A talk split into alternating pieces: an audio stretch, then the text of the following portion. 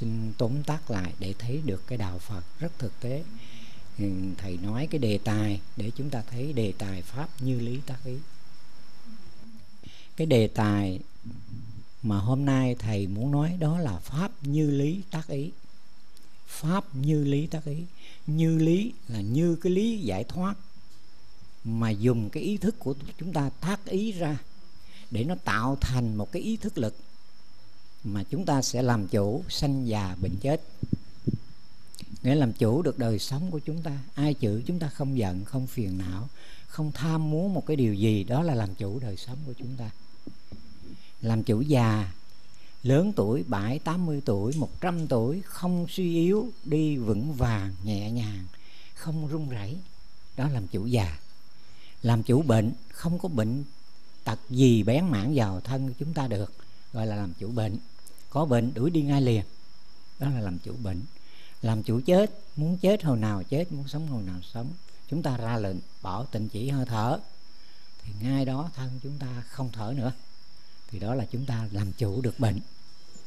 Thì đạo phật ra đời giúp cho con người làm chủ bốn sự đau khổ, sanh già bệnh chết, chứ không có gì khác. Mà bây giờ chúng ta tu tập, pháp như lý tác ý, thì chúng ta sẽ làm chủ nó đó. Như cái lý, như cái lý giải thoát đó mà chúng ta tác ý, thì chúng ta sẽ làm chủ nó. Cho nên chúng ta sẽ không còn bị nó, bị nô lệ nó, không còn bị nó sai sự. Nó muốn chết, chúng ta bảo không được chết, thì nó không chết. Nó giận hờn, chúng ta bảo không giận hờn, thì nó sẽ không giận hờn. Anh có con thấy nó quá cụ thể, rõ ràng. Nó lợi ích thiết thực như vậy mà không tu theo đạo phật thì quá uổng chúng ta may mắn. chúng ta gặp được phật pháp theo phật giáo, thì đức phật đã dạy chúng ta tự thắp đuốc lên mà đi. Mỗi người đều có phải tự thắp chứ không ai mà thắp cho mình. Cho nên đức phật không cứu khổ chúng ta. Cho nên cái chùa nào, cái nơi nào mà cầu cúng phật gia hộ cho được bình an, mạnh giỏi, điều đó là sai. Đức phật đã nói mà, các con tự thắp đuốc lên mà đi, ta không cứu khổ các con. Sao bây giờ mình lại cầu phật? Cầu quan âm thế chí bồ tát cứu khổ của nạn mình. Mình lai like cái tôn giáo nào đây? Nó có những cái tôn giáo cầu cầu khẩn. Còn chúng ta theo đạo phật thì không cầu. Chúng ta phải tự lực cứu mình bằng một cái ý thức của mình, bằng cái sức lực của mình để mình cứu, mình thoát khổ mà thôi. Như vậy mới gọi là đạo phật. Đó thì hôm nay quý phật tử muốn hỏi điều gì, thầy sẽ trả lời điều nhưng trước khi trả lời, thầy xin khuyên quý phật tử. Có một câu tác ý rất là tuyệt vời. Rất là tuyệt vời. Phải nhớ kỹ câu này. Mỗi khi có thân có bệnh đau, thì quý phật tử tác ý tâm bất động, thanh thản, an lạc vô sự. Bệnh đau là vô thường, là pháp nhân quả. Tâm không được sợ hãi. Trong kinh pháp cú, đức phật dạy rất rõ ý làm chủ, ý tạo tác, ý dẫn đầu các pháp cái ý chúng ta rất quan trọng. Mỗi một niệm tham, một niệm sân, một niệm phiền não thì dùng ý mà dừng nó lại. Thí dụ như có một người nói nặng lời làm chúng ta sân, chúng ta tức giận, chúng ta nhắc tất cả đều là nhân quả, tâm sân không được sân. Sân là dại, tự làm khổ mình, thì ngay đó tâm chúng ta sẽ không có sân. Cho nên đạo phật nó đơn giản lắm, đơn giản không có gì. Cho nên hàng ngày à, như mấy con hiện giờ thì mấy con sẽ tu như thế nào? Mấy con sẽ nhắc tâm bất động thanh tạng an lạc vô sự. Ngồi chơi không tu không nhiếp gì hết. Mà có niệm nào thì nhắc tâm bất động thanh tạng là sự. Không có khởi niệm bậy bạ nha. Ở đây không có hàm muốn gì nữa hết. Các con chỉ nói vậy thôi. Mình rầy mình chứ đâu có rầy dám rầy ai. Rầy người ta ta đánh mình sao? Cho nên mình rầy mình thì nó không rầy, không không đánh mình đâu. Mình rầy nó mà hãy nó sanh ra cái niệm gì đó thì mình là tâm bất động, thanh tạng là vô sở ở đây không có khởi niệm bậy bạ đó nha. Không có nhớ ờ, con nhớ cái, nhớ nhà, nhớ cửa gì nữa nè. Dừng lại hết. Ở đây chỉ còn bất động tâm. Thì nó sẽ bất động chút. Rồi nó sẽ có niệm khác thì lại tắt ý nữa. Cứ tiếp tục tu tập như vậy trong bảy ngày chứng đạo. Thơ có bảy ngày chứng đạo, đức phật nó dạy mình tu tập đâu có phải lâu đâu. Tại vì mình không siêng năng tu có một tiếng đồng hồ nghe buồn quá thôi đi chơi vòng thì thôi rồi phóng dật quá nhiều. Cho nên cái đó không chứng đạo. Cho nên đạo phật đơn giản lắm đơn giản. Như thầy thí dụ bây giờ thầy ngồi à, thầy nói chuyện với mấy con mấy con về hết thầy ngồi tự tâm nó im lặng nó bất động. Thầy không nhắc tức là thầy tu xong rồi. Còn mấy con thì ngồi không được đâu nó sẽ nói chuyện với mấy con đó. Nó độc thoại mấy con nhiều lắm đó. Cho nên vì vậy mấy con phải nhắc nhắc nó thì nó đem lại cho mấy con được một sự bất động, yên lặng, thanh thản một chút. Rồi mấy con lại tiếp tục nhắc nó nữa. Mà siêng năng về bảy ngày thì mấy con sẽ được cái thời gian bất động tâm. Bất động tâm không không thua thầy. Mà khi tâm bất động rồi, nó có tứ thần túc mấy con. Bốn lực như thần mấy con muốn nhập định nào thì nó nhập định như ý túc mà. Các con muốn cái gì là thân tâm, mấy con sẽ làm theo hết. Bảo nó làm như thế nào, nó làm hết. Bản thân con người ai cũng có, ai cũng có cái lực, ai cũng có cái quyền làm chủ sự sống. Thế mà mấy con không chịu rèn luyện thì quá uổng. Nó ở đâu mấy con biết nó ở trong cái đầu của mấy con. Cái bộ não của mấy con đó. Rèn luyện cái bộ óc của mấy con mấy con sẽ điều khiển được mọi thứ. Cũng như cha mẹ sinh ra, nếu mà không cho rèn luyện cái bộ óc của mấy con đi học tập thì bây giờ mấy con có đọc chữ được không? Không. Thì phải cho mấy con đi học tập rồi mấy con mới đọc chữ mấy con mới viết được mấy con mới à, trở thành ông giảng sư hoặc là trở thành một nhà giáo hoặc là à, trở thành một nhà tiến sĩ một nhà khoa học. Đều là do bộ óc của mấy con chứ. Ngoài bộ óc mấy con làm được cái điều đó sao? Con thấy không? Nó rất quý mấy con. Chết rồi mấy con thấy đem chôn nó thành đất. Mà sống thì không chịu rồi rèn luyện nó thì quá uổng. Mình có cái máy mà không biết sử dụng. cũng như thầy có một cái máy vi tính mà thầy không biết bấm nó như thế nào, thì coi như là nó đồ bỏ rồi. Mấy con cũng vậy, có cái đầu, có cái bộ óc mà không biết rèn luyện cái bộ óc của mình để mình điều khiển, thì thầy thấy quá uổng mấy con. Quá uổng. Ai cũng có hết. Chúng ta có cái đầu là có đó đó. Mà người nào cũng y như vậy, chứ không phải nói là tôi thượng căn, người kia hạ căn, trung căn, tại mấy người bày đặt chuyện đã là con người thì người nào cũng giống nhau hết. Chỉ có mình có chịu khó rèn luyện hay không không rèn luyện thì nó không giỏi. Không rèn luyện thì nó ngu mà rèn luyện thì nó thông minh chứ không có gì hết. À, hai người học trò vô học trong một cái lớp học. Một người này đọc qua cái thuộc rồi còn người này đọc qua mà chưa thuộc đọc phải năm mười lần mới thuộc được một cái câu. Là tại sao vậy? Tại vì cái người mà đọc qua thuộc rồi đã, đã làm người đã học rồi. Chứ họ giỏi hơn mình à. Có phải không? Mà hai đứa trẻ nó đồng tuổi nhau mà tại sao thằng nhỏ này thông minh? Thì bất quá thì kiếp trước nó là nó là con người nó đã học rồi những cái bài này. Bây giờ nó sinh ra làm người nó tiếp tục. Còn cái thằng bé này nó bây giờ nó đọc năm mười lần chưa thuộc. Thì kiếp trước nó có học cái bài này đâu. Nó đâu có hơn mình đâu. Có phải không? Bây giờ nó chịu khó nó học tập thì nó cũng thuộc bài với thằng kia chứ nó có kém hơn đâu. Nó thì, thầy nói như vậy để thấy rằng chúng ta có cái bộ óc nó bình đẳng như nhau chứ nó không có hơn kém, nó không có thượng căn, hạ căn, liệt căn gì hết đâu. Cũng như thầy tu trước thì thầy làm chủ được sinh già bệnh chết. Mấy con tu sau thì làm chủ sinh già bệnh chết sao chứ có làm gì mấy con không được. Người nào cũng được hết à. Cho nên hôm nay chúng ta tu tới chiều mà làm chủ được. Bệnh trên thân chúng ta đuổi đi. Cái đầu thí dụ như bây giờ cái đầu nhất thọ là vô thường, cái đầu nhất này đi đi. Ở đây chứ không phải là cái thân này, thân bệnh. Một lần chưa đi, hai lần hai lần chưa đi, ba lần, bốn lần, năm lần, một trăm lần nó sẽ đi, bệnh đi hết. Ý thức lực mà, ý thức của chúng ta ghê lắm mấy con, đâu phải. Ý thức chúng ta đâu phải là thứ thường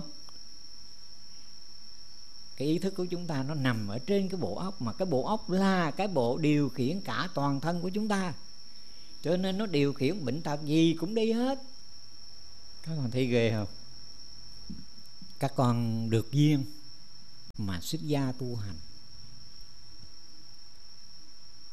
là không vướng bận chuyện của thế gian nữa. Người xuất gia tức là các ái ly gia mấy con người ta bỏ vào trong chùa, người ta đi tu rồi, thì người ta đừng có nghĩ đến ái kiết sử nữa. Chứ không khéo mấy con đi tu rồi bữa chạy về để thăm cha, thăm mẹ, điều đó sai mấy tu chứng rồi về độ cha mẹ mình tu hành, đó là đền đáp công ơn sinh thành của chúng ta. Chứ không phải chúng ta là kẻ bất hiếu. Còn tu chưa chứng mà cứ xuất gia mặc chiếc áo tu sĩ cứ tới lui gia đình, thì đừng có xuất gia làm tội thêm cho nên khi đức phật mà xuất gia đi tu rồi, đến khi chứng đạo mới trở về độ vua cha độ con cái của mình. Đó là đạo phật rất rõ ràng, cụ thể. Còn bây giờ mình xuất gia là mình phải làm sao cho trọn vẹn chiếc áo xuất gia? Giới luật phải nghiêm chỉnh. Đó là hàng đầu. Quay nghi tế hạnh phải cụ thể, rõ ràng. Sống cho đúng đức hạnh của một người xuất gia để làm gương cho phật tử, để làm gương cho những người sắp xuất gia. Họ sẽ bắt chước mình mình làm tốt, còn mình làm xấu thì họ sẽ chịu ảnh hưởng xấu. Như quý, như ở đây quý phật tử biết, có một số quý thầy còn ăn uống phi thời đã ảnh hưởng xấu cho phật tử.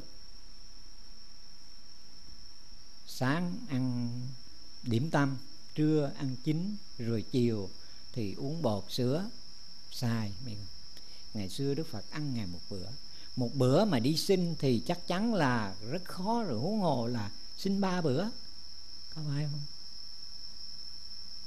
Đi tu thì còn ba y một bát. Đi tu làm sao mà giá cả bảo bố như thế này quần y áo nhiều quá vậy? Đó là cái sai. Làm sao mà người đi tu chỉ còn có một cái túi nhỏ như thế này hai bộ đồ, một bộ đồ mặc ở trong người của mình, một chiếc áo tràng, một cái y là đủ rồi. Chứ đừng có nói là mang ba y y trung, y hạ, y thượng, thì đó là một cái bộ đồ đủ rồi. Còn nào là y thất điều, y ngũ điều, y thất điều, y hai mươi lăm điều và ba cái ông đại thừa này bài đặt cho nhiều. Đi giáp một bao y áo vậy thì không đúng đó đại thừa là ảnh hưởng của phật giáo trung quốc. Ảnh hưởng của lão giáo, ảnh hưởng của khổng tử. Bởi vì đất nước đó nó có khổng tử, nó có lão tử. Còn việt nam chúng ta không có khổng tử, không có lão tử, cho nên chúng ta trực tiếp ảnh hưởng đức phật. Đức phật ba y một bát thì chúng ta ôm ba y một bát, giải thoát hoàn toàn. Hạnh phúc vô cùng, không còn có gì nữa hết. Tư tưởng chúng ta trong sạch, không ảnh hưởng mê tín còn tư tưởng của người trung quốc ảnh hưởng mê tín. Bởi vì nó có đạo khổng, mà đạo khổng là đạo thờ cúng. Cho nên nó, mê tín cúng bái cầu siêu cầu an, đẻ ra cái phật giáo cầu siêu cầu an. Mới có kinh di đà, kinh hồng danh, kinh du loa, để mà tụng niệm cúng bái. Có không? Theo còn việt nam chúng ta đâu có kinh đó. Suy nghĩ một điều ác là nhân sự kiện xảy ra trong sự suy nghĩ đó là ác, thì phải quả. Các con thấy rất rõ, nhân quả mà. Chứ có ai mà không suy nghĩ, có ai mà không không nói, có ai mà không làm. Mà ba chỗ sinh ra nghiệp, nhân quả đó là thân khẩu ý. Mấy con có đủ, người nào cũng có thân khẩu ý hết. Có phải không? Mà nghiệp, nhân quả thì nó từ chỗ đó mà nó ra. Vậy thì hàng ngày chúng ta dè dặt trước khi muốn nói trước khi muốn suy nghĩ thì chúng ta phải chín chắn đàng hoàng chúng ta mới nói mới làm. Thì nó sẽ đem đến cho chúng ta hạnh phúc. Cho nên thầy mới nói đất nước chúng ta dân tộc chúng ta cần phải học đạo đức sống không làm khổ mình khổ người. Mà không làm khổ mình khổ người là giải thoát cái gì mấy con thấy? À, bây giờ chỉ cần có bây giờ mấy con có được cái bộ sách đó để học để biết cách sống thôi. Sống không làm khổ mình khổ người. Còn giờ nói mấy con không biết sống làm sao đây mà không làm khổ mình khổ người. Chưa học thì làm sao biết? Học rồi mới làm, mới biết. Vậy thì cái bộ sách đạo đức sống không làm khổ mình khổ người thầy đang soạn thảo viết bởi vì hành động mấy con nhiều quá. Cho nên mỗi mỗi hành động, nó nói lên được cái hành động đạo đức hay là không đạo đức. Đạo đức thì nó không làm khổ mình, khổ người.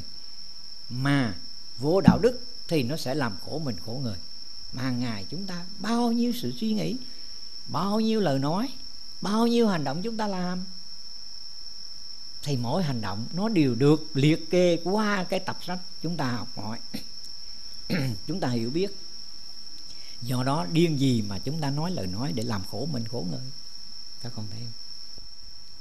Mấy con biết vốn hôn trầm thì miên, lười biếng là con người, mấy con người nào cũng có.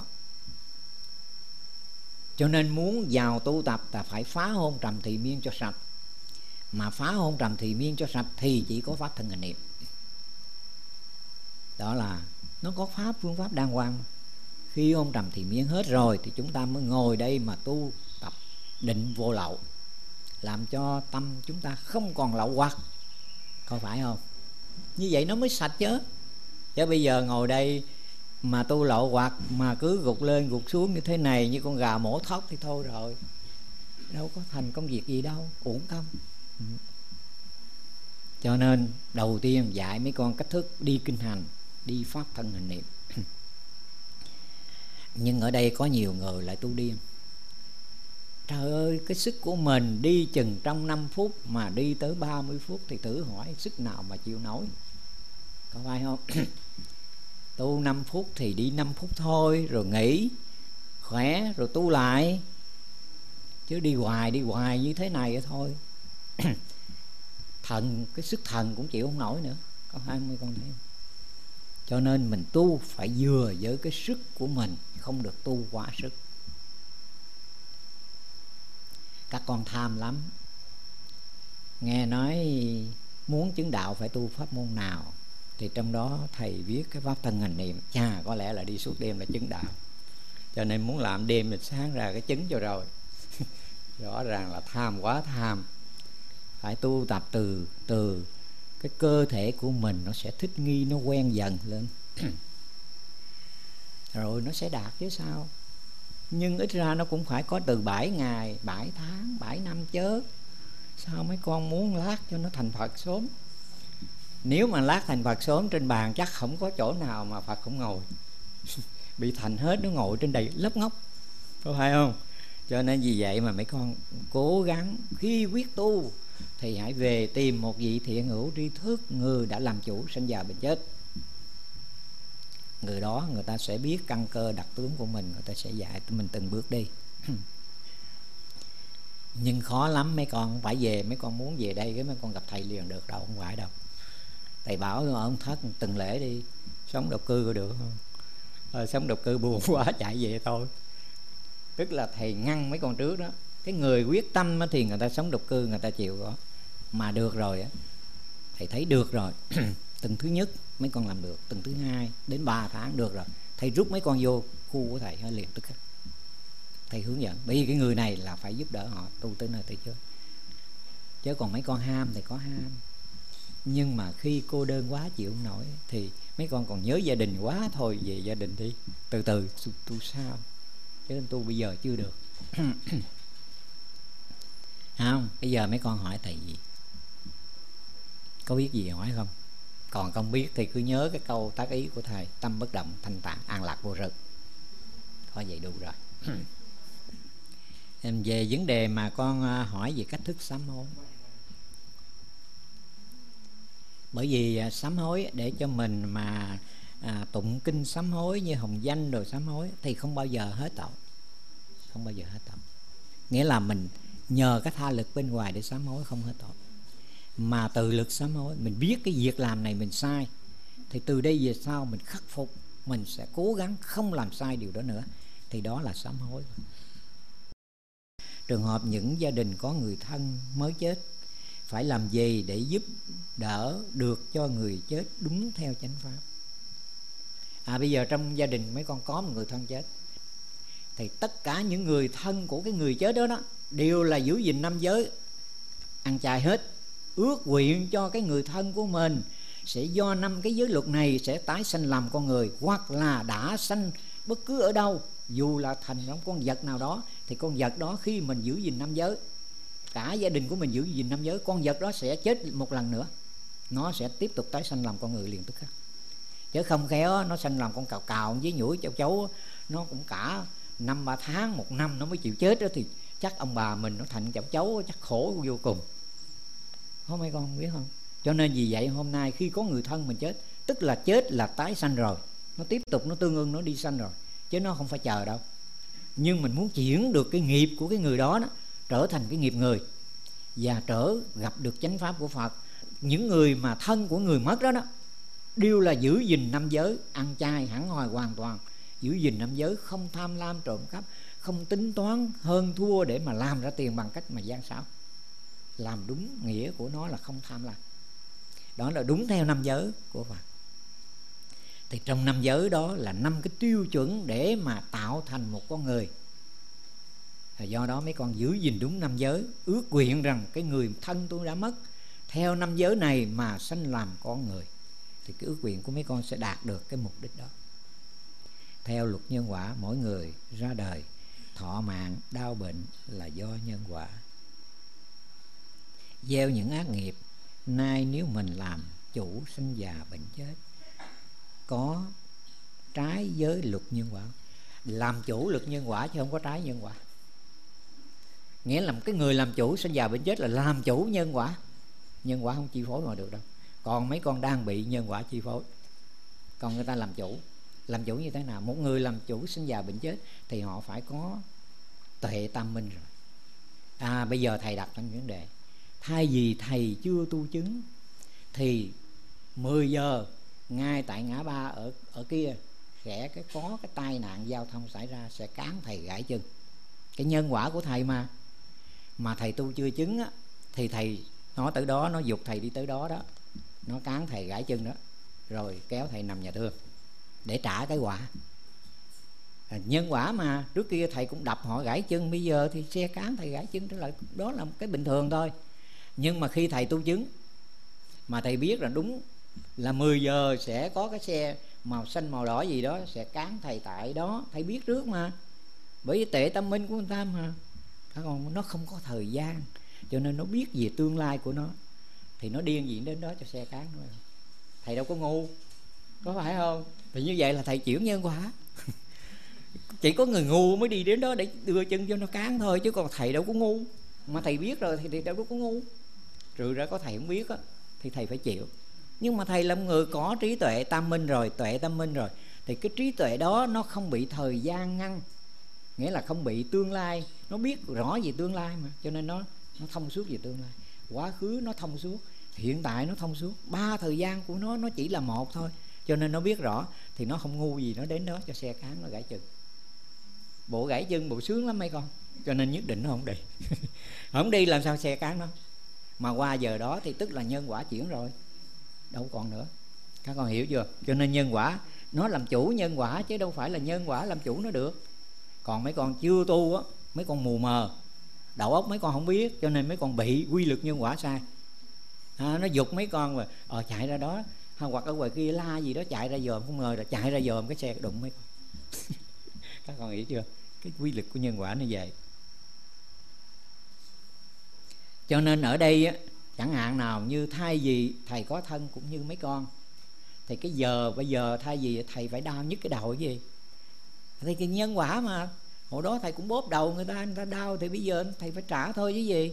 Nhưng mà thầy tu xong rồi à, thầy tu xong rồi. Ý thức lực của thầy nó quá mạnh mà. Thọ là vô thường. Giờ này mày sắp sửa đau cái đầu đi ra. Ở chỗ này không phải chỗ mày đau. Nó nghe thầy truyền lệnh nó hoảng hồn nó xách gói nó chạy rồi nó đâu còn đau đầu thầy. Cho nên thầy chuyển nhân quả mà chuyển nhân quả mấy con biết không? Bây giờ mấy con cũng chuyển nhân quả được nữa. Chứ không phải đợi tới thầy tu như vậy mà thầy tác ý đâu. Thầy tác ý có nghĩa là nó không còn đau. Còn bây giờ mấy con chuyển nhân quả mấy con đừng có sợ nhân quả. Nó nhức cái đầu, bây giờ cái giờ này mấy con trả cái nhân quả là mấy con đau cái đầu cái gì? Thọ là vô thường, ta chẳng sợ đau đầu đâu. Cho mày đau đi, ta không sợ chết đâu. Còn thản nhiên, tâm bất đồng thanh thản. Con chỉ ngồi trong vòng nửa nửa tiếng đồng hồ 30 phút hoặc là một giờ thôi, cái thọ nó cũng lui mất. Nó đầu hàng trước cái cái ý chí dũng mãnh, cái cái sự chuyển biến, thay đổi nhân quả của nó. Nó không sợ nhân quả là nhân quả thay đổi liền. Còn mấy con nằm xuống mà rơi nó thì nhân quả nó khoái lắm. Nó, nó, nó hành hạ mấy con nó tiếp diễn. Còn mấy con không sợ nó thì nó sẽ hết. Cho nên mấy con nghe thầy dạy một cái số phật tử họ đâu có tu được như thầy đâu họ chưa có làm chủ sinh già bên chứ, nhưng họ liều. À, nó tầm bất động thanh thang lạc vô sự. Chẳng sợ cái bệnh này đi. Họ không thèm đi uống thuốc. Nhưng mà sau thời gian sau đó họ đi bác sĩ khám hết bệnh rồi các con thấy có nhiều phật tử đã nghe lời thầy mà cái tinh thần họ vững vàng là họ đã chuyển được nhân quả họ đó. Chứ chưa phải họ tu tới nơi tới chốn đâu. Thầy biết đây là tính lực, cái lòng tin của họ ở Phật pháp là cái chỗ này. Cho nên họ không hề dao động trước cái cái cái nhân quả của họ, cho nên họ đã đuổi được mình đó thì mấy con thấy, nó cụ thể, nó rõ ràng, nó lợi ích gì như vậy chỉ có tính lực là mình đã làm chủ rồi pháp môn định niệm hơi thở gồm có 19 pháp môn. Từ hơn một năm nay, con hành theo pháp môn thứ sáu, an tịnh thân hành tối với tôi hít vô. An tịnh thân hành tối với tôi thở ra. Mỗi ngày tập 30 phút, vì già yếu, bệnh mãn tính. Như vậy có sai không? Có phải tập lại từ pháp môn thứ nhất đến số 19 chín? Dạ, hết câu 2 rồi, để thầy dạy cho. Về pháp môn hơi thở, thí dụ như bây giờ thân mình bệnh, mà mình muốn dùng cái đề mục để đối trị cái thân bệnh, thì an tịnh thân hành, tôi biết tôi hít vô.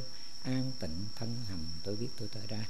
Mà mình hít vô thở ra, năm hơi thở rồi tác ý nữa, cứ năm hơi thở. Cứ bền chí tu tập, tác ý câu đó, bệnh sẽ hết, bệnh gì cũng hết, chứ không phải. Không phải đợi tu cho từ cái đề mục thứ nhất mà cho đến cái đề mục thứ 19 không phải đời tu. Tu một đề mục đó mà thôi. Trị bệnh đủ rồi. À, mấy con thấy không? Nhưng có điều kiện là mấy con ngay vô cái đề mục trị bệnh mà mấy con sao? Mình cũng tác ý để trị bệnh mà giờ nó mệt quá. À, đó thì bắt đầu mấy con phải trở về cái đề mục thứ nhất để rèn luyện từ cái hơi thở bình thường rồi bắt đầu hơi thở dài, hơi thở ngắn, để cho mình quen đi với cái hơi thở, để sau khi mình trị bệnh là mình đã không bị rối loạn hô hấp. Các con hiểu chưa? Còn bây giờ mấy con vô, ngay cái đề mục này để trị bệnh mà mấy con không bị rối loạn hô hấp, thì ngay đó mà cứ mà vô mà trị. Cần gì mà phải luyện hơi thở với cho cực, phải không? Trừ ra mấy con bị rối loạn hô hấp thì mấy con phải trở về luyện hơi thở.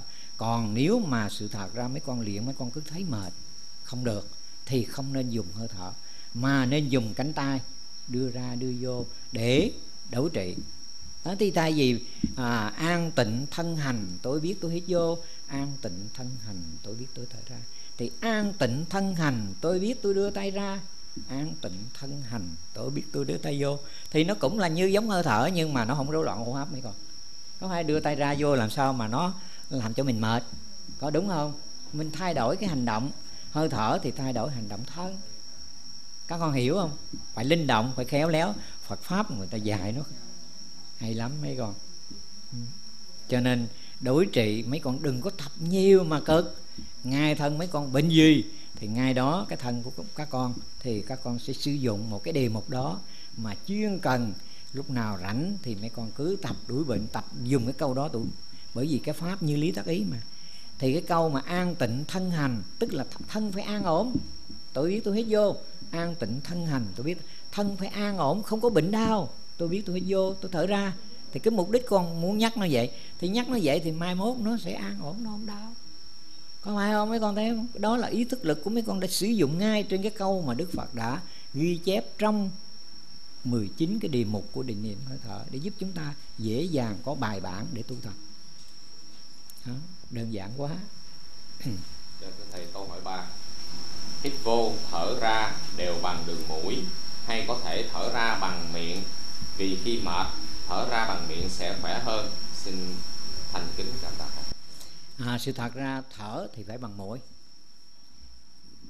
Mà thở bằng miệng thì nguy hiểm. Tại sao?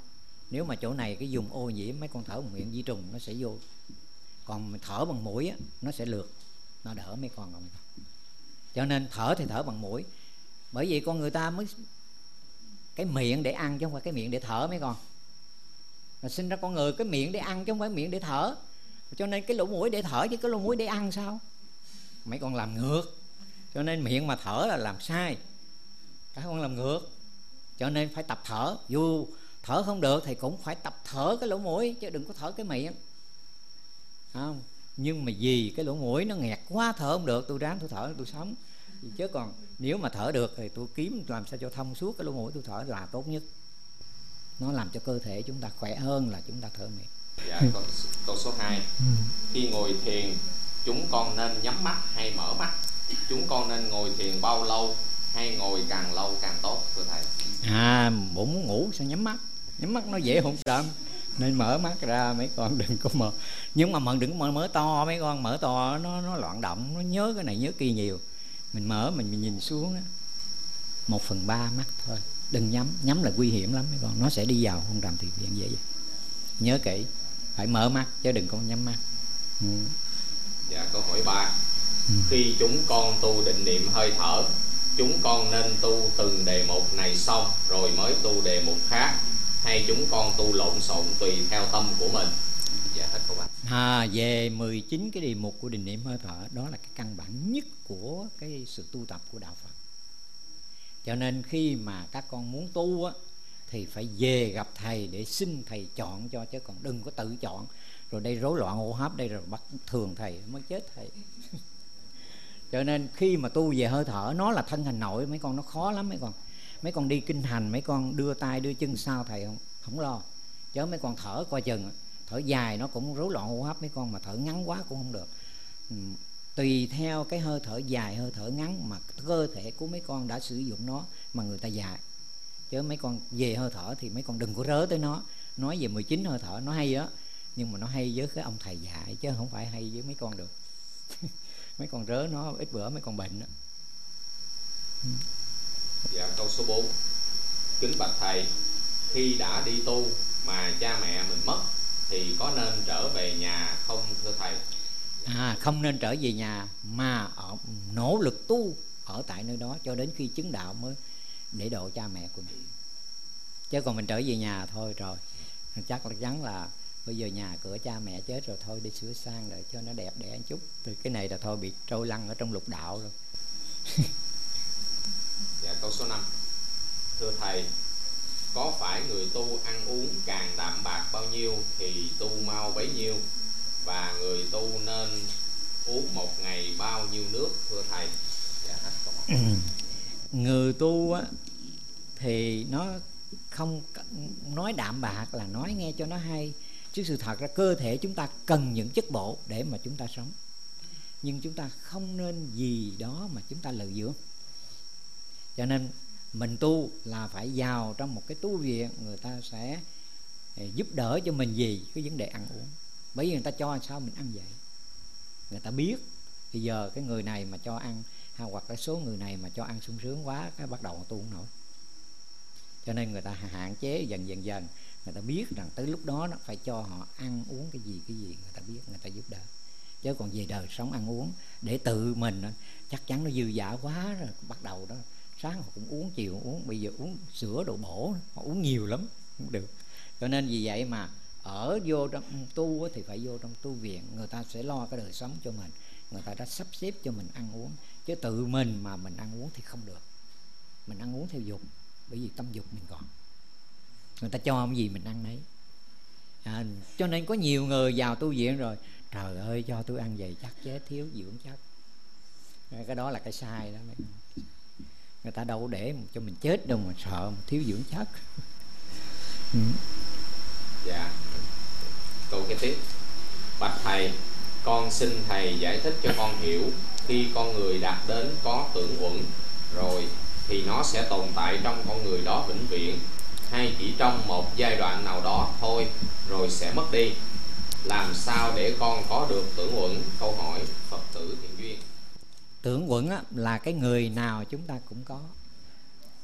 Nhưng mà nó hoạt động hay là chưa hoạt động thôi. Cũng như các nhà ngoại cảm đó họ hoạt động á, như cô Bích Hằng hoạt động là nhờ chó điên cắn cổ. Phải không? Cổ không chết. À, do đó cái tưởng cổ hoạt động bây giờ cổ mới nhìn xuống lòng đất cổ mới thấy được hài cốt. Còn như mình giờ con mắt của mình giờ nó không tưởng hoạt động á mình nhìn xuống lòng đất thấy cái nền đó thấy gạch đó chứ còn ở dưới không biết cái gì dưới đó. thì cái tưởng á, nó không có không gian và thời gian, cho nên cái không gian nó nó giao cảm được hết những cái hình ảnh của người ta. Phóng sức lưu trữ. Cũng như hôm nay cái hình ảnh mà chúng ta ngồi đây á, cái hình ảnh mà chúng ta ngồi đây bao nhiêu người, thì một ngàn năm sau cái hình ảnh một số người ngồi đây nó vẫn còn. Chúng ta đi mất rồi, nhưng mà cái hình ảnh nào ngồi đây nó vẫn còn, phải không? Cho nên cái người mà có tưởng quẩn á, họ nói ở cái ngày ngày nào, bữa nay thí dụ như bữa nay là 20 thì họ nhớ cái 20 tháng nào năm nào có một số phật tử đến đây ngồi nghe thầy thuyết giảng như thế nào thế nào. Họ nói không sai chút nào. Cái tưởng nó giao cảm nó thấy hình ảnh vậy đó, đó. cho nên vì vậy cái tưởng á, chúng ta cái người mà um, chưa cái tưởng chưa hoạt động á còn ý thức á, thì chúng ta nên dùng ý thức mà tu tập tốt hơn. Còn khi mà tưởng mà nó xuất hiện rồi á, thì cái sự tu tập chúng ta rất khó. Rất khó. Nó thể hiện qua cái điều đó nó làm chúng ta không còn chủ động không còn chủ động được nó rất khó. Cho nên trong khi đó đó khi một cái người mà không biết á, mà tu để rèn luyện cái tưởng mình để cho nó hoạt động đó có một số người người ta dùng bùa chú đọc thành chú có một số người dùng kinh dùng kệ đọc để ru nó để cho cái tưởng nó hoạt động cho ý thức nó dừng lại đó để cho hoạt động. Như linh đầm nhập cốt rồi đó là do qua cái kệ của ờ, bà hồng gì đó đủ thứ đó thì mấy ông đó mới lên đồng nhập cốt được à, do đó nhập cốt nói lên đồng nhập cốt sự thật ra cái tưởng nó hoạt động chứ không có đồng cốt nào mà nhập ông ta hết đâu. Cái tưởng nó hoạt động. Cho nên trong người của chúng ta nó có cái tưởng quẩn mà cái tưởng quẩn nó hoạt động là một điều chướng ngại rất lớn. Nhưng có một số người thì mong cho nó hoạt động để mình thể hiện mình hơn người à, bây giờ tôi nhìn với lòng đất tôi thấy được khác thì tôi phải hơn người chứ sao? Nhưng mà cái đó là cái tai hại rất lớn mấy con. Rồi cho nên ở đây đạo phật lấy ý mà làm chủ ý làm chủ ý tạo tác ý dẫn đầu các pháp chứ không phải lý tưởng.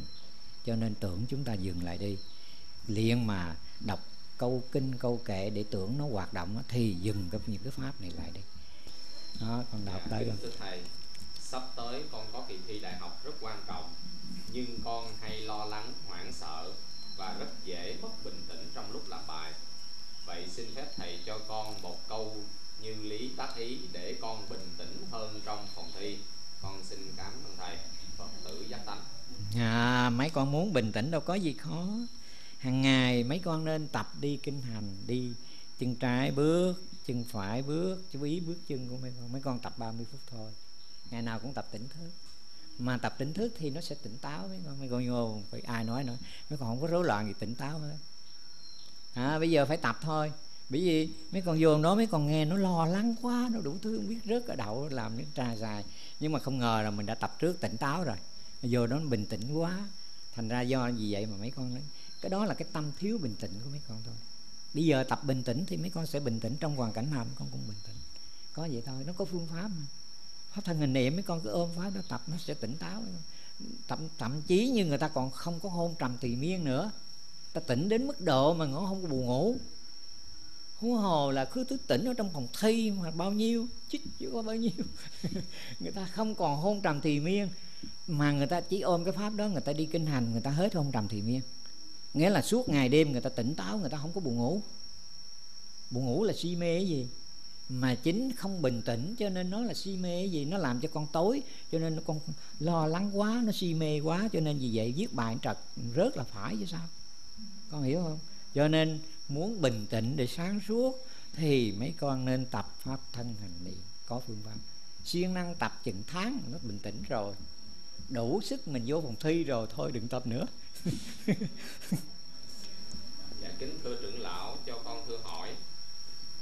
Con có một đứa con 8 tháng tuổi bây giờ cho cháu ăn chay theo chúng con hiện có được không thầy? Đó làm cái điều rất tốt. Đứa bé đó có phước lớn nó ăn chay nó đâu có chết đâu. Mà nó lại phước lớn nữa nữa. Nó do cái duyên đó, sau này nó thiện pháp, nó gặp may mắn trên cuộc đời nó hơn là nó gặp ác pháp. Nghĩa là bây giờ mấy con cho nó ăn mặn, nó mập, nó béo, nó này kia, nó do thịt cá gì. Nhưng đùng cái nó đau những cái bệnh ngặt nghèo đó, mấy con mới chết vô nhà thương nằm với nó à. Còn mấy con cứ tiếp tục cho nó ăn chay đi. Nó không đào bệnh, mấy con khỏi nằm nhà thương mà nó khỏe khoắn. Bộ đồ chai bây giờ không bổ sao? Bổ mà ai nữa. Cho nên cứ tiếp tục cho ăn chay là tốt nhất, có con cho ăn chay là tốt nhất. Nó vừa lớn lên, nó vừa thiện, nó vừa hiền lành, nó đối xử nó không có hung á. Còn mấy con cho ăn mặn là coi chừng nó dữ lắm đó còn nó, bạn bè của nó là nó khỏe hơn là nó đánh người ta. Mấy con ừ, người ta đi mắng vốn mấy con hoài đó. Tại con mấy con dữ quá, đánh con người ta người ta mắng vốn như sao? Còn mấy con cho ăn chay nó hiền lắm.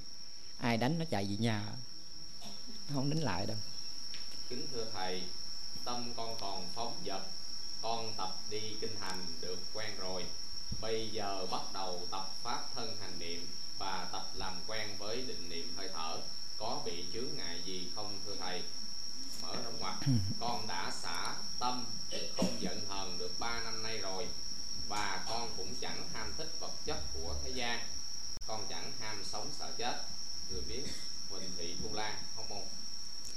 theo mà cái sự tu tập của con được vậy đó, thì tốt hơn hết đó, con nên tìm một cái nơi mà người ta dạy cho mình cách thức tu để cho cái thời gian nó ngắn lại. Chứ không khéo, mình cứ dậm chân ở trên cái pháp đó, nó mất cái thời gian uổng lắm mấy con. Đã tu vậy rồi, thì mấy con phải tìm cái nơi nào đó xin cái vị thầy, người ta sẽ hướng dẫn cho mấy con tu tập để cái thời gian mấy con làm chủ nó ngắn đi. Khi mà làm chủ rồi, mấy con đâu cần phải tu nữa đâu chứ để không cứ tu hoài tu hoài ngày nào cũng tu. Cực tu cực lắm. Tu rồi rồi không có tu nữa như thầy không có tu nữa ngồi chơi à. Xuống. Cho nên vì vậy mà mấy con thấy cái duyên của mấy con mà tu được có kết quả tốt rồi thì hãy mau mau rời khỏi. Chứ không kéo mấy con dậm chân tại chỗ đó cứ ôm cái pháp đó tu hoài. Thấy nó có kết quả nó bỏ thì ổn mà tu tới nữa thì không biết. À, cho nên vì vậy mà nó mất thì giờ mấy con. Hãy vào tu viện nơi chuyên tu người ta sẽ hướng dẫn mấy con tiến tới để khi mấy con làm chủ, sinh già bệnh chết mấy con đủ khả năng mà tu tập như vậy mà để mà không tiến tới nữa thì quá uổng mấy con, quá uổng. Ừ.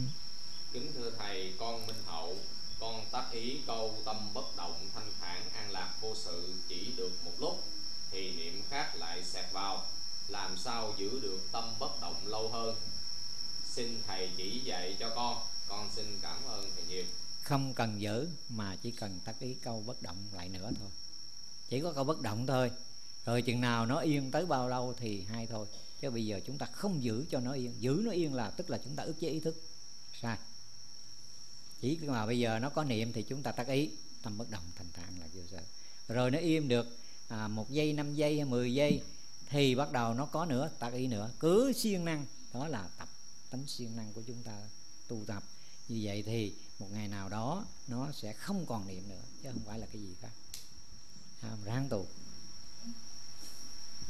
dạ kính thưa đức trưởng lão.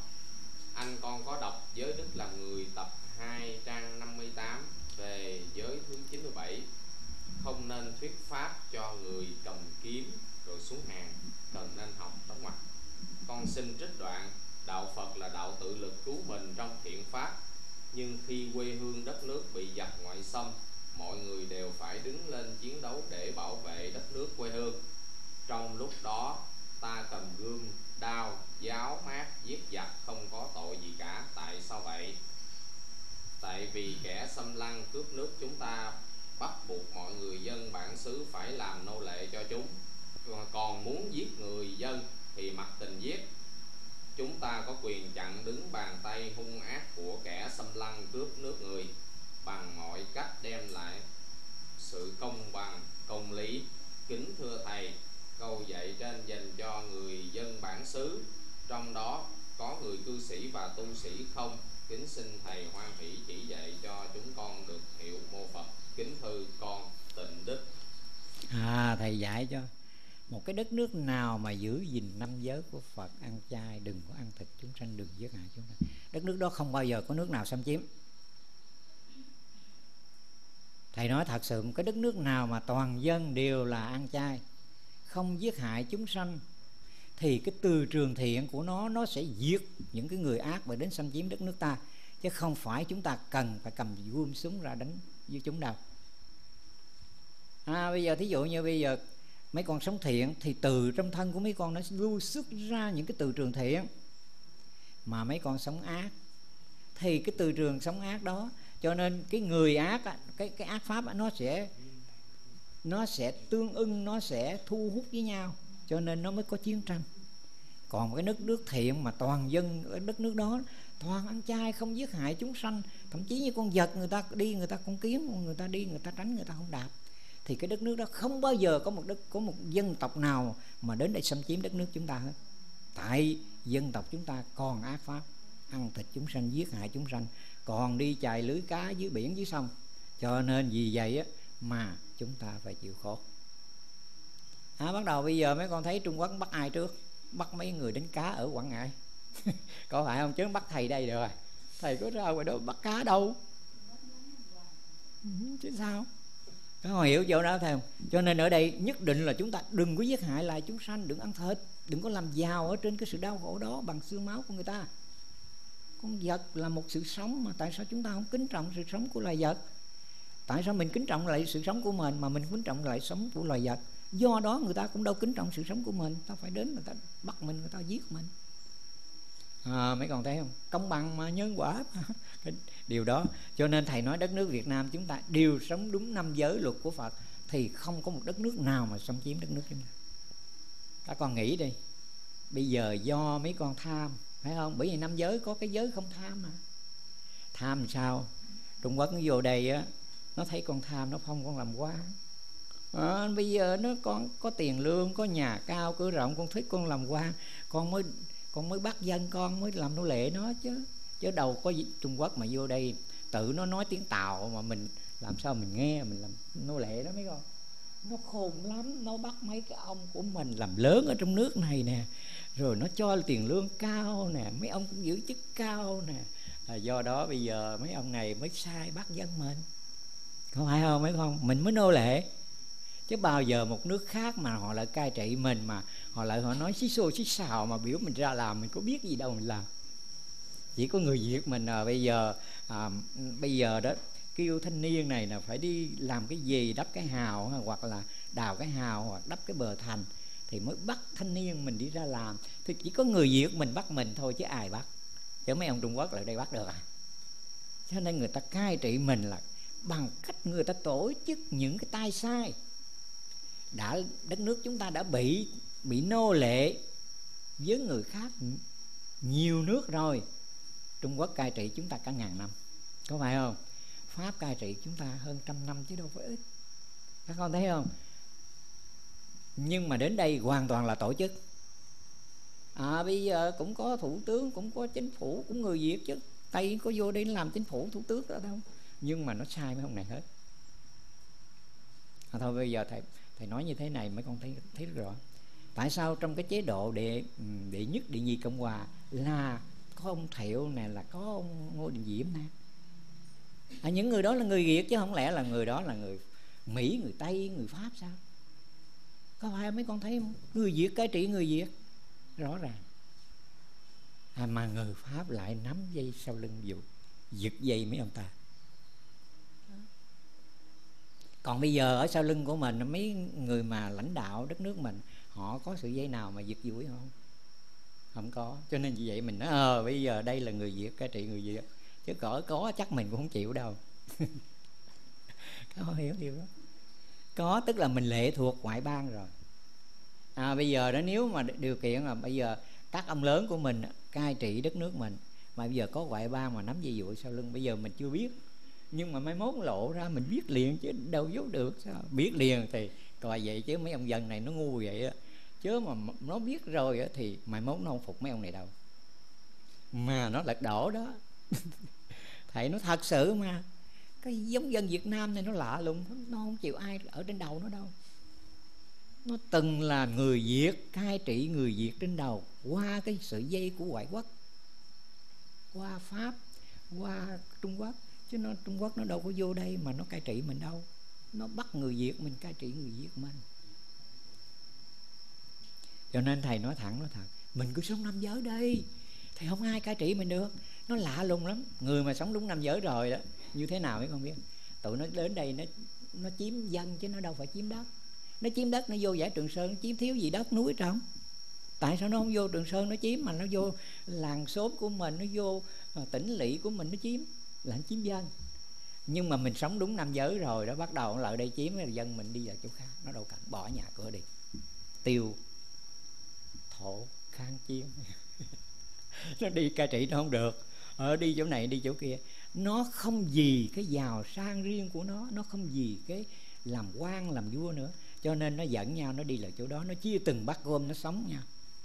Cái anh này cai trị không được, tụi này đụng tới nó nó đi. Cũng như bây giờ mình lên, mình cai trị cái đồng bào thượng ở núi rồi mình lợi đó mình nói cho đã mình rồi bắt đầu tưởng đâu nó vô. Nó ừ, ừ, ừ, ừ vậy chứ mình vô mình ở đông nó cái bắt đầu nó dời đi lại cái ngọn núi khác. Có phải không? Mình cai trị đồng bào thiểu số khó lắm chứ không phải dễ đâu. Nó đâu có chơi chung với mình đâu. Các con thấy. Mà mình là cái người dân dám làm điều đó mấy con. Chỉ có cái người lãnh đạo của mình sáng suốt thôi. Họ ra lệnh là mình sẽ bỏ làng bỏ xóm mình đi á coi vậy chứ mình, coi vậy chứ mình làm của bằng mồ hôi nước mắt, mình vẫn tiếc chứ không phải không. Nhưng mà đúng lúc bỏ là bỏ. Không tiếc đâu, mấy con thầy nói bây giờ, thí dụ chẳng hạn bây giờ thầy nói mấy con nghe. Mấy con đã đặt niềm tin của một người lãnh đạo, thì người lãnh đạo nói mấy con nghe rằng đó cũng như mấy con đặt niềm tin ở thầy dạy mấy con giữ tâm bất động, thanh tạ an lạc vô sự, sẽ được giải thoát. Thì thầy nói mấy con phải tin chứ, phải không? Cho nên dù gặp hoàn cảnh khó khăn nào mấy con cũng giữ tâm bất động thanh tạ an lạc vô rồi. thì cái người lãnh đạo mà đất nước họ nói giặc sẽ xâm chiếm đất nước chúng ta đồng bào hãy theo tôi. Đến đó tôi đói thì quý vị đói đồng bào sẽ đói với nhau. Tôi no thì quý vị sẽ no. Đồng thời chúng ta tiêu quỷ kháng chiến bỏ của cải tài sản đi theo người lãnh đạo của mình hết. À, thì mấy con thấy rõ ràng là đất nước chúng ta đã làm rồi dân tộc chúng ta gàn lắm, mấy con không sợ chết đói đâu. Mà chết gì? Chết cùng chết nhau, chứ đâu phải chết người đâu không sợ. Mấy con yên tâm. Ừ. cho nên ở đây thầy nói thật sự, về tinh thần là tôn giáo là hạng nhất. Mấy con, người ta rất sợ nữa người ta dám chết vì tôn giáo người ta. Mấy con nghe ở trên thế giới, một cái tôn giáo sai, người ta dám, người ta dám tử ừ, gì tử gì đạo. Ghê lắm chứ không phải không đâu cho nên vì vậy mà vì đất nước người ta dám chết vì quê hương người ta, chứ đâu phải người ta không dám đâu. Cho nên người ta rất sợ về cái tinh thần lắm tinh thần yêu nước. Đó là rất mạnh. Và tinh thần về tôn giáo rất mạnh mấy con rất sợ. Một cái tôn giáo sai là đưa dân tộc đó đi vào sai. Các con nghe có một số người người ta tự tử, người ta thất tử về đạo người ta. Đó là một cái đau khổ lắm mấy con mà các nhà lãnh đạo không làm sao mà cấm cản người ta được. Cấm cản người ta cho nên ở đây đem lại cái Phật giáo, đem lại cái sự sống cho chúng ta rất đúng. Đừng có tự giết chúng ta, đừng có làm chúng ta đau khổ đạo Phật có đạo đức, sống không làm khổ mình, khổ người. Càng ngày đem quê hương chúng ta càng sáng tỏ trong cái nền đạo đức đạo đức. Cho nên những bộ sách đạo đức của thầy lòng yêu thương, đạo đức làm người của thầy sẽ được phổ biến rộng ra để chúng ta biết từng hành động sống hàng ngày chúng ta đối xử với nhau biết đem yêu thương, từ cái lòng yêu thương của chúng ta đến với mọi người, thì hạnh phúc biết bao nhiêu. Nhưng mà không có người viết sách, không có người dạy thì chúng ta không biết. Nhưng có người viết sách, có người dạy thì lần lượt con cháu chúng ta, đời chúng ta chưa thọ hưởng được, nhưng đời con cháu chúng ta sẽ tiếp tục thọ hưởng được cái gia tài này, thì hạnh phúc biết bao. Thì cái nhiệm vụ trọng trách đó, thầy là một trong những người phải thấy được cái trách nhiệm đó bởi vì mình có khả năng đó thì mình phải thấy cái trách nhiệm của mình. Và mình là người Việt Nam thì mình phải thấy trách nhiệm của mình đối với dân tộc Việt Nam. Đó, đó như vậy đó mấy con. Cho nên hôm nay mấy con có duyên mấy con đến đây được gặp thầy. Cố gắng tâm bất động thanh thản an lạc vô sự nhớ chưa? Cái câu này là câu giúp đỡ mấy con vượt qua những nỗi khó khăn những sự đau khổ trong tâm của mấy con trong thân của mấy con. Dạ. Kính thưa thầy đức phật dạy kinh bát hành mở đốc mặt trong trung bộ kinh thuộc tạng nikaya. Và thầy đã giảng rõ trong cuốn những lời gốc phật dạy sau khi học hỏi và suy tư. Chúng con có mấy lời thưa hỏi về bài kinh này như sau. Kinh bát thành gồm có 8 pháp độc nhất là bốn thánh định, sơ nhị tam tứ thiền và bốn vô lượng tâm từ bi hỷ xã học pháp của phật, của thầy chúng con hiểu từ bi hỷ xã là bốn trong 37 pháp trợ đạo của con đường giới định tuệ. Khi tu tập 37 pháp trợ đạo tròn đầy, đặc biệt là khi tu tập tứ niệm xứ sung mãn, thì bảy năng lực giác chi xuất hiện và có đủ tứ thần túc. Lúc này hành giả muốn nhập vào bốn thánh định đều dễ dàng như trở bàn tay, như lấy đồ trong túi. Như vậy với tri kiến phàm phu, chúng con nghĩ rằng trong 37 pháp này có pháp tu tập và pháp thành tựu. Pháp tu tập gồm có 26 pháp là ngũ căn, mở đốc mặt nhãn nhĩ tỷ thiệt thân, ngũ lực, mở đốc mặt tính tấn niệm định tuệ, tứ chánh cần, tứ bất hoại tịnh, tứ vô lượng tâm và tứ niệm xứ. Pháp thành tựu có 11 pháp, còn lại là bảy năng lực giác chi và tứ thần túc tương tự, chúng con nghĩ rằng trong các loại định thì cũng có định tu tập và định thành tựu. Định tu tập gồm có định vô lậu, định chánh niệm tỉnh giác, định niệm hơi thở và định thư giãn, tức là định sáng suốt. Định thành tựu là bốn thánh định, tức là bốn thiền hữu sắc gồm sơ nhị tam tứ thiền.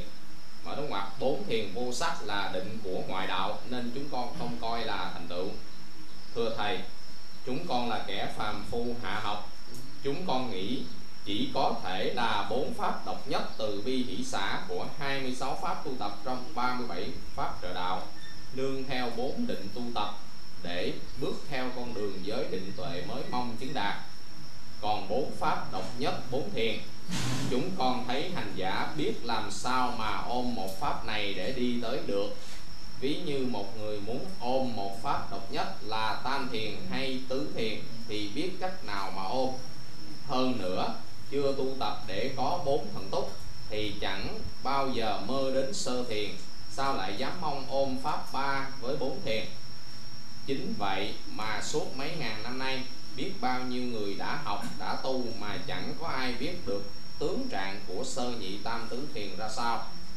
Bốn pháp độc nhất, bốn thiền, đâu phải nói để mà chơi, để mọi người đắm mê trong vô vọng những điều chúng con suy tư trên đây có sai lệch với giáo pháp không thưa thầy? Vậy chúng con cúi mong tha thiết cầu thỉnh thầy mở mắt cho chúng con và các thế hệ mai sau được rõ để cho chúng con và tất cả mọi người học pháp hành theo pháp thì không còn mơ hồ về giáo pháp. Thành kính biết ơn thầy. Con thông đức kính ghi. À, qua cái sự qua cái sự hiểu biết của mấy con về cái 37 phẩm trời đạo để tu tập thì đó là quá đúng rồi. Thì cho nên vì vậy đó tốt hơn hết đó, hiểu biết được như vậy đó thì mấy con muốn đi vào để mà làm chủ được sự sống chết của mấy con bằng cách mà nhập tứ thánh định. Mà nhập được tứ thánh định thì nó mới đủ sức mà để làm chủ. Thì vậy thì chỉ còn có phải thân cận thiền ngộ tri thức chứ không được quyền mà tu riêng một mình mình từ đọc kinh sách mà tu được. Bởi vì cái kinh nghiệm nó khác mà cái kiến giải nó khác mấy con đọc kinh sách, một cái người thì hiểu thế này, một người hiểu thế khác, chứ đâu phải là cái người nào cũng hiểu giống nhau được đâu. Cho nên đó là những kiến giải. Vì vậy mà chỉ có người tu chứng rồi thì người ta mới giải thích, mới đúng cái nghĩa để mà chúng ta thực hiện. Chứ còn nếu mà không thì mấy con sẽ bị lạc qua cái cái tưởng giải, cái kiến giải của mình hết.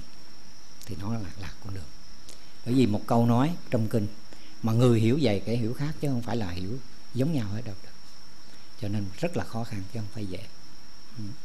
Vậy thì à, theo cái cái cái lời dạy lời nói trong này rất đúng rất đúng. Khi muốn tu thì ít ra phải được gần thiện hữu tri thức là điều cần thiết. Thì mấy con thấy rằng Đức Phật cũng khuyên chúng ta phải thân cận thiện hữu tri thức mà. Đâu có xa được thiện hữu tri thức đâu mà tu tập. Rồi con đặt thế kính thầy con nhớ lời thầy dạy các con là con của thầy. Như vậy, khi các con gặp việc đau khổ, khó khăn, thì thầy sẽ giúp các con. Vừa rồi con gặp việc quá phiền não, mẹ và vợ con căng thẳng với nhau. Con đã xin thầy giúp. Quán tưởng, thời gian ngắn rồi phiền não cũng qua đi.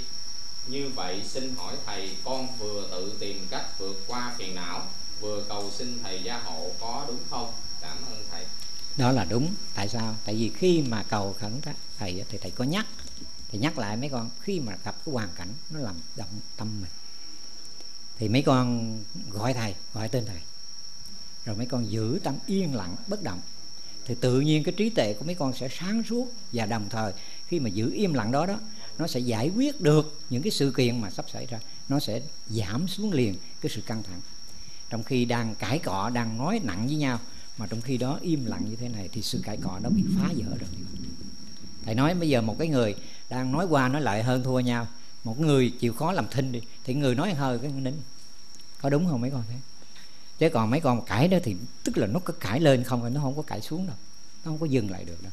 Cho nên vì vậy mà lúc bây giờ thầy dặn mấy con, khi mà gặp cái trường hợp đó thì mấy con niệm, kêu thầy liền, thầy cứu con, trong hoàn cảnh con gặp nhiều cái khó khăn thì lúc bây giờ cứ giữ im lặng người ta nói gì nói mình nghe chứ không phải không nghe. Nhưng giữ im lặng thì trong cái giờ phút im lặng đó nó sẽ giải quyết tất cả cho mấy con. Nó đem lại sự bình an đó. Đó là cái phương pháp mấy con. Cái phương pháp hẳn hoài nghe lời thầy thì mấy con sẽ giải tự nó giải quyết được cái, cái hoàn cảnh của mấy con nó được nhẹ nhàng hơn. Chứ còn nếu mà không có cái phương pháp đó thì mấy con không thể nào mà làm chủ được tâm mình. Mấy con sẽ nói cho nó đã nừ mấy con nói thì thôi cái chuyện nó chết được. Cho nên nhớ lời thầy thì mấy con sẽ tự cứu mình được. Hết rồi con. Con xin con kính lại thầy. Xin thầy cho con được hỏi, mẹ con mất nay được một tháng 14 ngày. Nỗi buồn, đau khổ cứ dây dứt trong tâm con hàng ngày. Làm sao cho con có nghị lực, niềm tin để đối diện với cuộc sống mỗi ngày mà con phải đối diện với nó? Con rất buồn lắm. Thầy ơi biết làm sao đây? Hả thầy? Niềm tin nghị lực mất hẳn ở trong người con. Con muốn xin thầy giảng dạy cho con được hiểu để mỗi ngày con phải mạnh mẽ có niềm tin nghị lực vượt qua nỗi đau này rất mong chú giúp con để con có nội lực trong cuộc sống mà con phải đối diện hàng giờ hàng ngày. Ừ, con là Nguyễn Thị Kiều Nga pháp danh diệu hạnh mà thầy đã đặt cho con. Ừ. cúng cơm cho mẹ mỗi ngày. Nay con không có dân cúng nữa cho mẹ. Vậy có đúng không hả thầy? Thầy chỉ dạy cho con. Vì đám 21 ngày của mẹ đã xả tan rồi sắp tới đây mỗi ngày con làm gì cho đúng với lòng yêu thương kính mẹ hả thầy? Mong thầy giải thích tận tường cho con hiểu để tăng thêm sức mạnh niềm tin cho con. Con kính bạch về cái câu hỏi đầu. Cái nỗi buồn với người mất mẹ thì cái dắt người nào cũng cũng khổ hết, chứ không phải không. Nhưng mà muốn để dơ được cái niềm buồn khổ đó, thì à, trực tiếp thầy khuyên nên đi ra cái nghĩa địa, nơi đồng mã đó, đi xem xét thấy bao nhiêu người đã chết. Thì mẹ mình cũng là nằm trong cái quy lực vô thường phải chết mà. Có vậy, tư duy suy nghĩ vậy thì cái tâm nó sẽ cởi mở. Chứ đừng ở nhà đó mà cứ thấy cái chỗ này mẹ mình ngồi, chỗ kia mẹ mình nằm, chỗ nọ mẹ mình ăn, cái bát này của mẹ mình, cái cái rổ kia của mẹ mình, cái áo này của mẹ mình, thì cái này nó sẽ làm cho mấy con đau khổ, dẹp hết. Tất cả những cái kỷ niệm của mẹ mình đem cất hết, vào trong tủ hết. Rồi bắt đầu cái tâm của mình nó còn đau khổ. Thì đi ra ngoài cái đồng mã, nhìn xem tôi, tất cả mọi người đang nằm trên đồng mã nó sẽ thực tế nó sẽ đem lại cái sự sáng suốt cho mình quán xét tự nó nó nhìn thấy bao nhiêu người nằm dưới dưới lòng đất thì nó sẽ dơi đi. Mẹ mình thì cũng cùng chung số phận đó mà thôi không khác đâu. Hãy đi ra đồng mã. Đó là cái lời khuyên của thầy. Còn cái về vấn đề mà cúng cơm hoặc này kia đã thầy đã viết sách rồi không có linh hồn thì cúng đây ai ăn? Nhưng vì nhưng vì mẹ mình mới chết cho nên hàng ngày tới cái giờ ăn đó, mình sới một bát cơm mình để mẹ về ăn cơm. Mình cứ nói vậy thôi ăn không ăn thì mình biết là không có linh hồn. Nhưng mình tưởng như là người còn đang sống đang ăn với mình. Trong khi mình mới mất mẹ sau một thời gian thì những cái điều này chấm dứt đi. Đừng có làm cái điều này nữa. Để nó dơi bớt rồi. Mới mất thì nó còn sốt sang nó còn đau khổ lắm cho nên những cái hành động làm đó, nó nói lên cái tình thương của mình. Cho nên nó mới mất thì phải làm. Nhưng mà sau đó thì thôi, lần lượt. Thấy nó dơi bớt thì xả bỏ, không có làm những cái điều nhảm nhí đó. Không có ai ăn đâu. Ừ, cho nên vì vậy mà phải làm cho đúng với chánh tính, với đúng cái hiểu biết cụ thể rõ ràng. Mà thầy đã viết cái tập sách không có linh hồn là mục đích thầy đã thay đổi cái nhìn, cái ngó của mọi người cái cái lòng thương yêu của họ để làm đi cho họ thấy cái thương của họ phải thương đúng, chứ không thể biến họ trở thành những cái hình, những cái mê tín, những cái sai lệch, những cái mù quáng. Đó làm những cái sai. Cho nên hôm nay thì con nên nhắc cái người này nên đi ra đồng mã để xem xét. Có vậy thôi. Đi, bữa nay đi thấy nó còn nhớ mẹ, thì ngày mai đi thêm ngày mai đi thêm. Cứ vậy thì mấy con sẽ con sẽ dơi bớt. Còn gì nữa không? Dạ con tên Nguyễn Thành Mỹ, pháp danh thiện trí. Kính thưa thầy, con về đây trước là để thăm thầy và cô út được nhiều sức khỏe. Sức khỏe của con nay đã được ổn định bớt đau cái lưng, nhưng người bạn đời của con nay đã quá yếu và lẫn. Nên con mắc kẹt ở nhà để săn sóc, không thể trốn tránh bỏ đi được. Kính thưa thầy phải hồi trước kia con được thấu hiểu nội quy của chân như rành mạch thì con đâu có lỡ cơ hội như ngày hôm nay. Pháp môn của chân như đâu có khó nhập như các tôn giáo khác, phải tụng kinh gõ mỏ cầu an niệm chú. Con rất tiếc nhiều bạn đạo của con ở trong chân như bỏ đạo rồi chạy theo các tôn giáo khác. Các bạn ấy bị chạy học của, bị chạy học của tôn giáo ngoài thật là uổng cho một đời tu học. Sau đây con xin thầy cho con được biết con là phật tử của chân như phải mặc áo quần như thế nào, màu gì cho hợp lệ. Còn cái tóc hiện nay thầy cạo cho con được không? Bởi vì đi thợ hấp tóc hiện nay người ta bệnh đủ thứ, con sợ lây, nên con không dám hớt tóc ở ngoài nữa. Hay là thầy cho con xuất gia mà xuất gia ở nhà giúp đỡ gia đình đâu có được. Trong lúc trước, con bệnh, thầy nhắc nhở con thật quý hết sức, con đâu có quên. Con xin phép chào thầy và nhớ ơn mãi mãi, ơn sư thích thông lạc sống mãi với non sông hiện trí 8 năm 2010 à bây giờ đó là cái nghiệp phải ở nhà chăm sóc người bạn đời của mình khi người ta lẫn lộn, người ta không còn biết nữa, không được bỏ. Đó làm cái điều kiện phải lo hết cái trách nhiệm bổn phận của mình. Đã tạo nhân thì phải quả thì do đó nhân quả phải trả cho nó xong đừng có bỏ người ta không có được. Đó là cách thức thầy khuyên. Chừng nào mà à, cái ông bạn đời này ông qua phần rồi thì bắt đầu đó à, tất cả những của cải tài sản giao cho con cái hết đi vào tu viện mà tu. Dạ Nam Mô Bổn Sư Thích Ca Mâu Ni Phật Kính thưa Thầy, Ba con năm nay 90 tuổi, Xin được quy y Thầy và xin một pháp tu theo đặc tướng có được không ạ? À? Hay là không có lực để hành? Con kính xin Thầy chỉ dạy cho con Được, Bởi vì dù bao nhiêu tuổi, cứ xin được ừ, theo Phật tu tập là tốt nhất Mà Thầy à, là đại diện cho ba ngôi tam bảo Phật Pháp Tăng để giúp đỡ à, để mình gieo một cái duyên chánh pháp. Dù là bây giờ à, thọ tam quy ngũ giới hay là xuất gia rồi mà chết cũng là cái gieo cái duyên tốt đó. Ừ. kính bạch thầy khi tâm ý cảm giác toàn thân chấm chấm. Con không thấy có cảm giác gì cả mà chỉ thấy toàn thân mình như thấy một tấm ảnh chụp. Thấy như vậy là đúng hay sai? Kính xin thầy đó là ý nhất. Ý hai kính xin thầy giảng rõ sự khác biệt hai câu tác ý sau an tịnh tâm hành tôi biết tôi hết vô trở ra rồi với câu là với tâm định tĩnh tôi biết tôi hết vô trở ra à bây giờ đầu tiên hỏi về cái thân của mình cảm giác toàn thân tôi biết tôi vô. Không cảm giác mà sao tôi không biết cảm giác? Có phải không? Cái câu nói đó. Ừ. vậy thì mình không biết cảm giác mình lấy tay mình ngắt mình coi có cảm giác không? À, à, bây giờ tấm ảnh chụp là nó làm sao nó biết không vậy thì mình lấy tay mình ngắt mình coi, có biết không? Biết. Thì vậy nó có cảm giác chứ sao không cảm giác? Chứ không phải là tấm ảnh chụp đâu. À bây giờ nó, tôi nhắc mà nó, tôi thấy như là cái tấm ảnh như là không có cảm giác gì hết. Chứ sự thật ra trong thân của chúng ta, nó luôn luôn nó động nó nóng, nó lạnh, nó luôn luôn. Các con cứ lắng nghe coi. Bây giờ đó, mình cảm giác toàn thân, thì mình nghe coi, ở trong ruột của mình nóng hay là lạnh nè không hay ấm hay nóng lạnh. Biết liền. Tại sao cái người này không cảm giác như là một cái tấm phim như thế này? Thì ngắt nó thử coi, nó biết không? Nó biết thì tình nó biết. Tại mấy người nói chứ đừng có gạt thầy.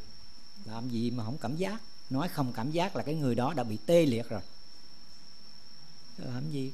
Đừng có gạt người khác được đâu. Thầy nó không có gạt được đâu. Người nào cũng có cái đầu óc mà cái thần kinh hệ thần kinh ở trên da đều là có cảm giác hết. Gió thổi qua nghe má. Đó là cảm giác cái gì? Vậy thì mình nói không cảm giác, mình ngắt thử coi có cảm giác không. Còn không cảm giác nữa, rút cái cây vậy nè, quất mấy cây thử coi có cảm giác không. Đâu phải gặp cây sao không cảm giác. Có người mà, cho nên vì vậy, cái người này nói theo cái tưởng thôi, chứ không phải là thật đúng. Đúng. Dạ câu thứ hai là kính xin thầy giảng rõ sự khác biệt. Hai câu tác ý là an tịnh tâm hành tôi với tôi thức vô trở ra với cái câu là với tâm định tĩnh tôi biết tôi tôi à an tịnh, tâm hành. Là tại vì cái tâm của mình nó không có an.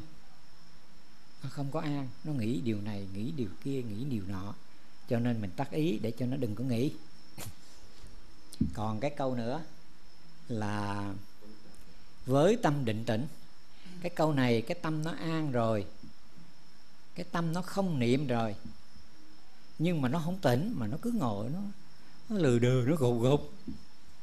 Còn hiểu không? Nghĩa là nó không có vọng tưởng, mà nó cứ ngồi, nó không có biết, nó vô ký, nó thì do đó phải nhắc, giới tâm định tĩnh, tôi biết tôi biết. Vô. Nó tỉnh thì nó không có mờ mịt. Còn cái này nó bị mờ mịt. Cho nên khi một cái người đó không vọng tưởng, mà nó bị mờ mịt, thì nó phải rơi vào hôn trầm tỳ miên vô ký. Cái hiện tượng của nó sắp xảy ra như vậy cho nên muốn thắng được cái này thì phải dùng cái câu giới tâm định tĩnh tôi biết tôi vô. Giới tâm định tĩnh tôi biết tôi tức là áp dụng đúng pháp.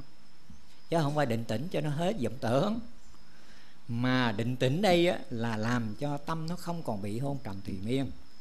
Còn cái kia là tại vì tâm nó lăng xăng cho nên tác ý cho nó đừng lăng xăng. Hai câu nó nghĩa nó khác nhau đó. Ừ. hiểu rồi. Dạ kính bạch trưởng lão có một số em học sinh sinh viên ước nguyện dịp hè sắp tới được lên nghe trưởng lão giảng pháp để biết cách tu tập. Rồi à, mặt sau là về nhân quả. Do có trí tuệ tâm minh nên khi biết có thể bị xe cán gãy chân thì thầy không ra chỗ xe qua. Thầy không bị xe đụng, như vậy thầy chuyển nhân quả.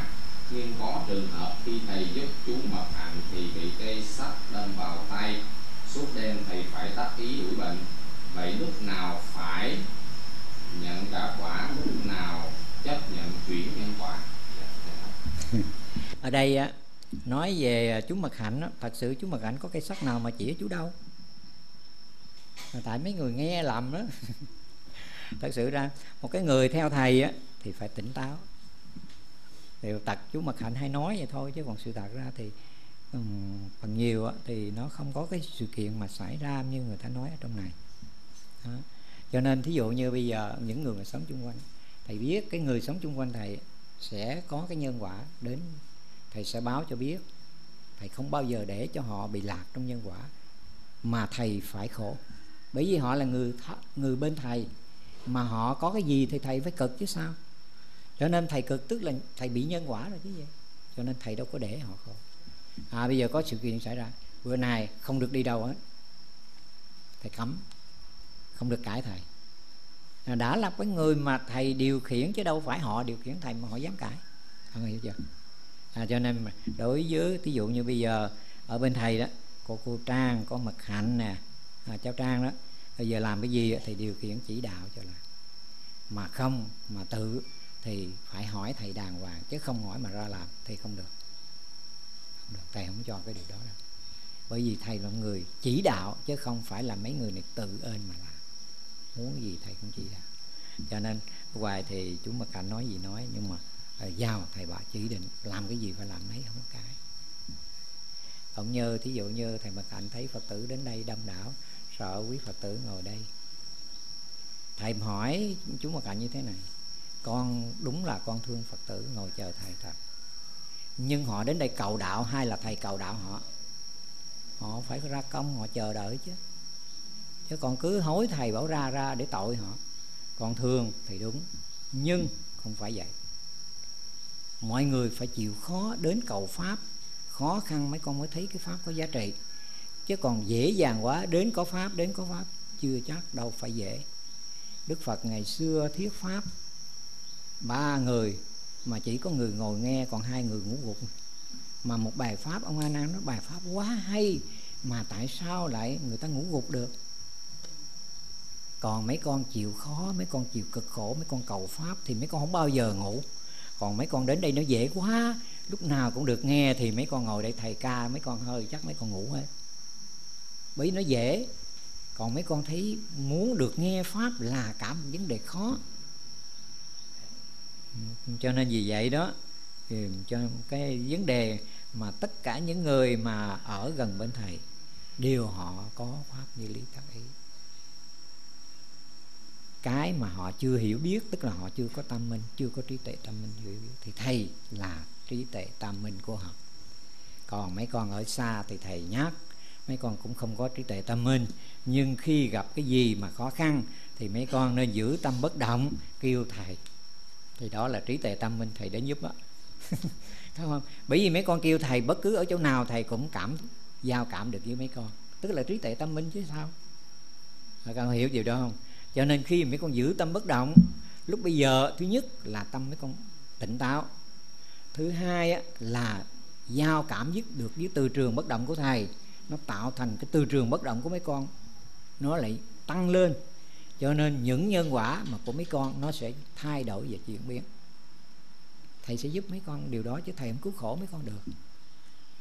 Thầy không có cứu, thầy không có ra cứu được cái gì hết. Chỉ mấy con có giữ được tâm bất động, tương ưng tiếp nhận được sự bất động của thầy, nó tạo thành một cái lực để nó chuyển cái nhân quả của mấy con thôi. Đó là thầy trợ duyên cho mấy con để tiếp nhận được cái từ trường bất động, để do đó có cái lực để mà mấy con chuyển nhân quả thầy cứu bằng cách tự lực của mấy con, chứ không phải cứu mấy con bằng cách tha lực các con hiểu chưa? Cho nên ở đây tất cả những cái này thật sự ra nói mặt hạnh bị cái sắc này kia thì không có. Không có cái điều đó đâu. Nhưng mà người ta, có thể người ta thêm thắt cái thế này thế khác, người ta nói. Thì cái chuyện đó, chứ đối với thầy thật sự ra, nhân quả à thầy nói bữa nay đi, coi chừng, không có thế nào, tránh cái chỗ đó không khéo thì bị cái sắt sẽ đâm vào chân như thế nào? Báo trước cho biết. Không có gì mà đối với thầy mà không qua đôi mắt được thầy hết đâu thật sự mà những người xung quanh thầy đều là tỏ hưởng cái điều đó. Để không họ què chân, họ nằm đóng đó thì thầy cũng cực. Chứ đâu phải không? Bây giờ họ ăn, thầy cũng phải bưng cơm cháo đó. Chứ bây giờ ai giờ? Con thấy có mấy thầy trò à. Mà giờ, bây giờ một người này đi không được mà nằm đó thì cơm nước thuốc thang cũng phải thầy chứ ai. Tốt hơn để tránh trước khỏi có bị thương bị tích gì hết thì thầy khỏi. Họ đi ăn họ lấy họ ăn cũng phải thầy sướng sao? Phải không? Mấy con thấy thầy đâu có ngu đến độ vậy. Ừ. À, rồi hết rồi phải không mấy con?